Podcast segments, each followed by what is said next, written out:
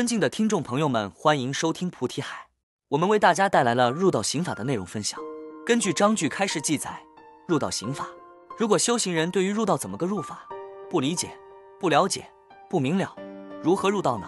对于入道的行持的法则不明了、不理解、没有认同、没有认知，如何行持呢？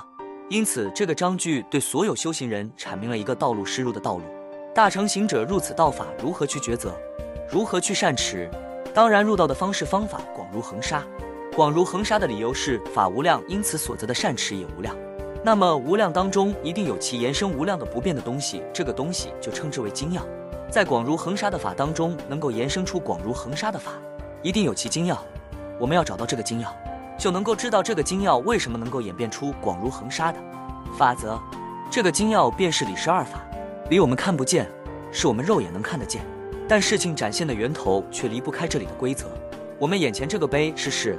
它已然形成的事实，我们肉眼能看得见，但是形成这个杯子的规则，我们肉眼是看不见。那有些人说，那我要是看到制作杯子的这个过程，我是不是看到了这个理？那反问这个杯子制作的过程是什么？有的人说，经过熔炼，然后再经过模具制作而成。你看到的依然是这个事，不是理。所以你看到的这个杯子是事，你看到它制作过程也是事，只不过是不一样的事，造就了另一种的事。这里又在哪里呢？这里是肉眼所看不见，但是可以被我们的心所捕获。如何捕获？形态各异的物质要将其融合，融合之后进行炼化软化，放在一个模具里面，形成一个固体模样。那这样的算法便是理，被你捕捉到这个理，才能称之为看见这个理，然后又凭借这个理，做出这个理要获得的结果变成事。那么这个理和事就被你看到了。而如果你单纯的看到它在进行熔炼，熔炼之后放到了模具。然后放到模具里之后，变成了杯的形状。我们看到了这个杯子，这前前后后你看到的都是这个事，而不是这个理。所以通过这一点，我们要知道，理是这个事情形成的规律、规则和道法。这个道法需要我们用心去捕获，而不是用肉眼去看到。肉眼所能看到的所有一切，皆是已经形成的事态。在法当中如何理入？章句当中提到，知解万法源于自信，就是万法不离自信，源于自信。但万法虽然源于自信，我们所见的却会变成幻化。为什么我们所见的就会变成幻化？是因为我们用肉眼所看到的一切皆是幻化，但所能看到的性质却是源于自信。因此章句当中提到，知解万法源于自信，灭于幻化。我们如何看到它展现的形象？因为它有着招感响应的特征。我们如何了解它源于自信？是因为它无的无失的本质。同样，我们看到这个杯子展现在我们面前。源于自信是无的无失，这杯子如何无的无失？这杯子来源于虚无，最终也归于虚无，无的无失。它如何招感响应？如何形成招感？如何形成响应？是所见之人不见虚无特性而见形象的幻现，因此所见之幻现对其心产生招感响应。那有的人会问，这个杯子会不会产生招感响应？杯子不产生招感响应，但我们的心会产生招感响应。我们满足他招感响应的条件，眼所见则称之为色，色具足，所见之人能见具足，这个条件具足，招感响应便成立了。但这招感响应只是表面现象，我们再精湛一点。什么叫精湛？精而又精，深而又深，叫精湛。我们入到其法里面去观察这个招感响应，从外围去看是能见之人具备能见的特性，并且具备所见之物和能见之肉眼，有了招感响应。而我们知道，能见之肉眼是四大所造，是业的共生体；所见之物也同样是业力所形成的体态。这是外围去看，往核心的部分去看，能造眼见之物的这个人，若失去四大所造之物，便不能产生招感响应。与此同时，必然不能成立。因此，招感响应是有条件，条件不具足，不能形成。它不坚牢，因此它称之为外。往内去看，万法源于自性，四大灭去，灵性不灭。因此，我们要看核心这个灵性，灵性的部分为何灭去？为何灭去四大所造之身，依然能够产生能招感响应的特性？在于一个幻化作用。我们思考一下，我们的心能够产生幻化作用，有几个前提：第一个有时，第二个叫业力，第三个叫无名。由于这三样东西的存在，我们幻化不能灭去，不能灭去外围的幻化。虽然此时不能形成，只是时间问题。但已然具备可以未来构成幻化事实的条件。听了这句话，可能有点绕，反过来，在我们修持的时候获得清净，你感受到了清净，但是在不久的将来，我们依然会感受到烦恼的理由是，虽然形成烦恼的事实还未出现，但是有助于烦恼形成的因素还未灭去，就是我们的业力、识和无明。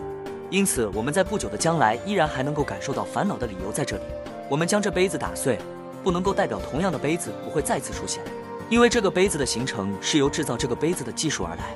我们阻断这个杯子的形成，要去打破、消除这个制造杯子的技术，才有望阻止这个杯子的形成。同样的道理，烦恼如果比如做杯子，我们这一次打破了这个杯子，下一次还会出现另一个杯子。为什么？因为制造这个杯子的技术依然存在。构成我们制造烦恼的是无名业力，它依然存在。因此，我们所打破的是诸多烦恼，所制造出来诸多烦恼事情的一个而已。在忏悔当中，为什么叫后入此心进程？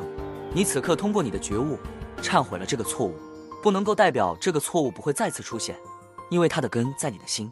所以，我们再次入到这个心里面去消除这个恶念和恶种，才能够阻止同样的行为再次出现。恶行所仰仗之源在于恶心。根源在于恶心，因此入根才是关键。根若死，树枝华叶便会枯竭。因此，在忏悔法当中，入此心进程，就是入其根，法其根，空其根，化其根。在法当中，万法源于自信，但仰仗自信而产生幻化，形成招感响应，是我们应该去了解的一个部分。我们光去斩断，不断形成招感响应的事态，不如去斩断形成招感响应的根源。根若断，华叶小枝自然枯竭。是仰仗自信而不断制造烦恼。一切法性当中无有流与止分的理由在于，我们只看到了它的流与止的现象部分，我们只看到它外围的部分，而没有看到它所仰仗的部分，是我们没有触及的实的部分。我们有这份想法想进除实，但却没有任何能力去斩断这个实，所以我们只能眼睁睁地看着实不断的去制造烦恼，而我们只能做出去斩断它制造出来的烦恼，不能从根源实着手，所以烦恼不断，烦恼无尽。这个比喻像什么？我吃瓜子，把瓜子皮丢到地上，丢一片你扫一片，我丢一片，你扫一片。你每次扫的时候，你都会暗自窃喜，你觉得你在消除这个污秽，消除这个烦恼。但是聪明反被聪明误，你没有看到它的根本，你只是看到它一种幻化假象。而你所看到的这个幻化假象的部分，其实是微乎其微。为什么？无论你怎么扫，它都会给你制造出这些垃圾，这些烦恼。我们应该想的决策不是它丢出一个瓜子皮，我们就扫一次瓜子皮，而是我们找到这个瓜子皮产生的根源，源自于这个人再去嗑这个瓜子。所以，如果这个人停止嗑瓜子，是不是说明这个地上的瓜子皮就不会再次出现？而我们却糊涂的欢喜在于有人嗑瓜子，丢一个瓜子皮，我们扫了一个瓜子皮，就觉得自己有扫除瓜子皮的能力，暗自窃喜，暗自欢喜，觉得自己很聪明，觉得自己很有智慧。当你这么认为的时候，其实嗑瓜子的那个人反而在嘲笑你是个愚昧的人，擒贼先擒王。你应该让我止住嗑瓜子的这个行为，你才不会再次不断的去打扫这个瓜子皮。烦恼消除也同样此理。烦恼展现出各种形态各异的现象的时候，我们去解决它所产生的各种形态各异的现象，我们解决掉一分就觉得很欢喜。但我们是否想过，能够产生这个烦恼现象的根源在哪里呢？你们要去学会去溯源，去追溯。是什么样的工厂再去制造这个产品？如果这个工厂不倒闭，这个产品它就生生不息。因为制造这个产品的工厂是这个产品的命，命还在，它就会卷土重来。因此，我们在修行的时候，为什么要选择奢摩他的修持？是通过定，不被表象所迷惑，通过现象看到现象背后的本质。这是奢摩他定能够给我们的力量。我们是否能够明白奢摩他的用意和深意？是我们需要在此奢摩他修持过程当中应该获得的觉悟。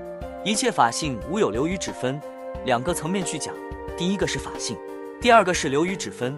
法性它的确是无的无失，的确是不生不灭，的确是不垢不净，也的确是不增不减。但是我们所能看到的部分却只有流和止。什么意思？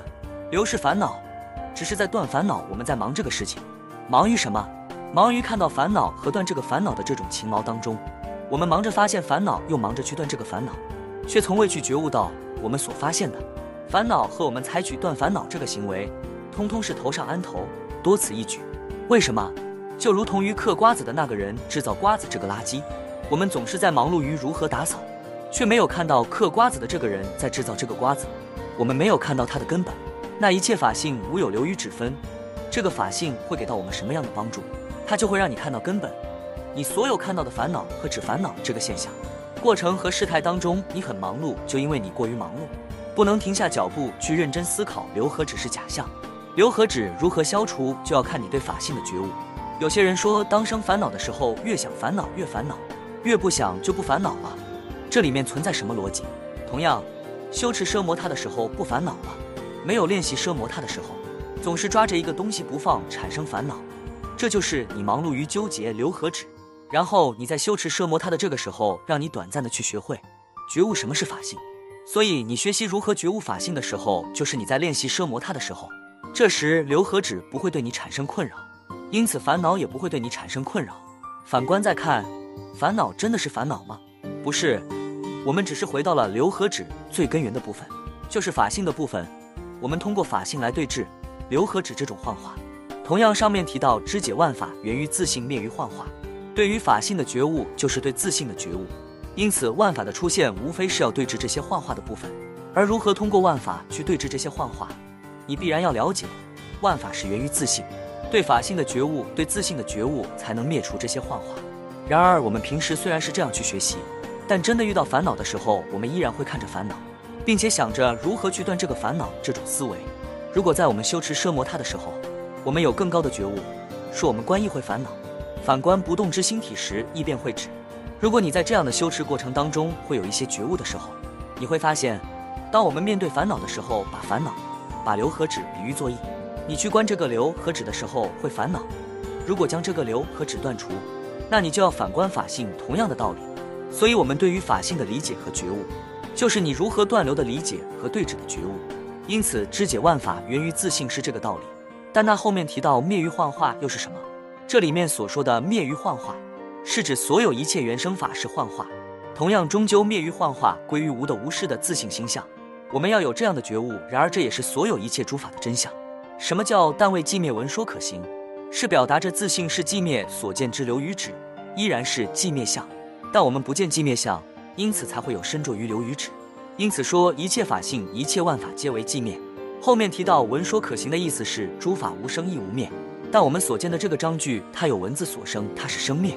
这里面所提到的生灭是这个文字是生灭，这个文字所阐述的法理是不生不灭。所以，我们如果没有这样的觉悟，我们看到文字也是生灭的，我们执着于生灭的时候，就形同于不见法性而执着于流与止分的逻辑是一个道理。所谓文说可行，是众生所能够了解到万法的理由，是通过虚妄，是通过生灭。众生所能够获得的觉悟是从迷开始，众生所能够获得的不生不灭是从生灭开始。所以，我们想要获得不生不灭的法，也是先从有缘起的，有生灭的这个文字上面获得觉悟。通过文字的说明，我要理解生灭是什么，然后理解到的生灭当中，我们去觉悟这个生灭，才能够真正获得其中的不生不灭。所谓可行，是在文字表达的各种形容当中、譬喻当中，能够拉近对法的理解，因此称之为可行。形象。形容具象具体最难理解的部分在后面。西于精湛无有空寂，赤暗明辨，于中恒然，历史宗明。这里面提到西于精湛，刚才师傅也说到精湛到底是什么？是精而又精，深而又深，叫精湛。西于精湛，是我们要具备精而又精，深而又深的觉照力、洞察力。觉照于什么？洞察于什么？不离自信法性，从最初无到有。在真正觉悟到空寂，这是精湛的过程。我们最初修行的时候，这个世间是幻化的，因此我们就把一切视作为无。但后来不断的觉悟，不断的修行之后，发现无不是真的无，是我们执着于无。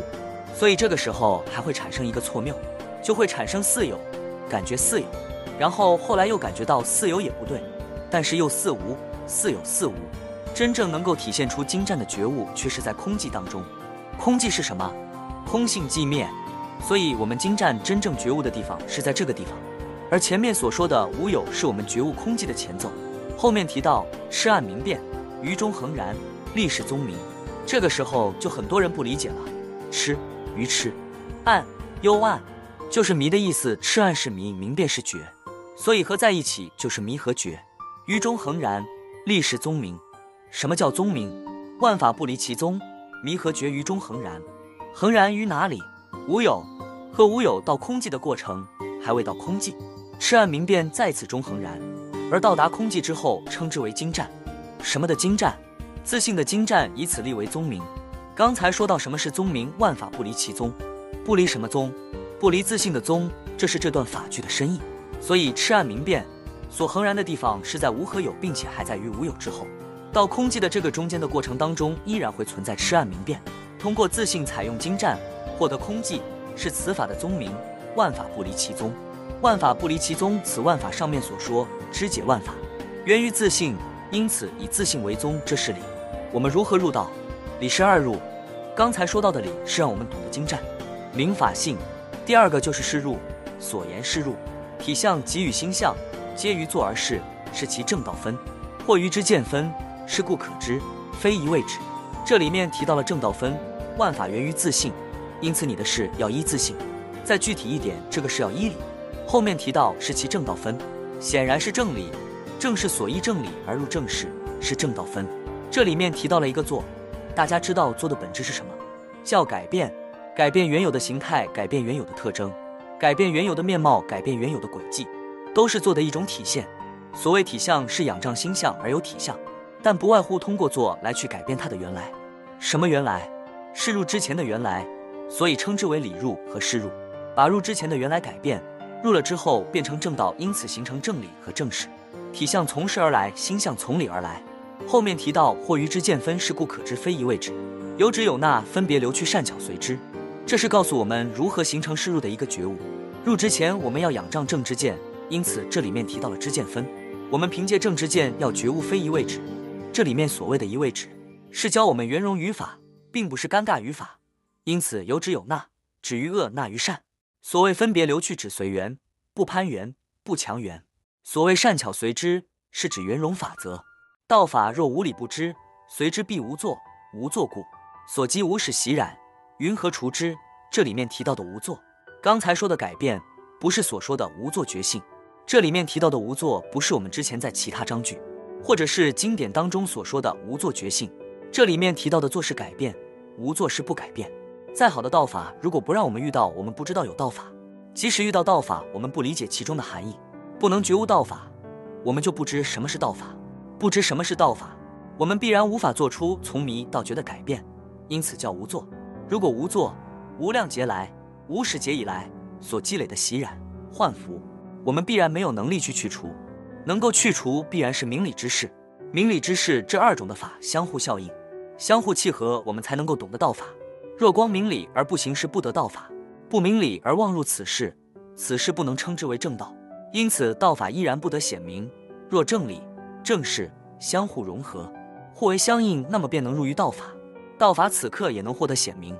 如何显明？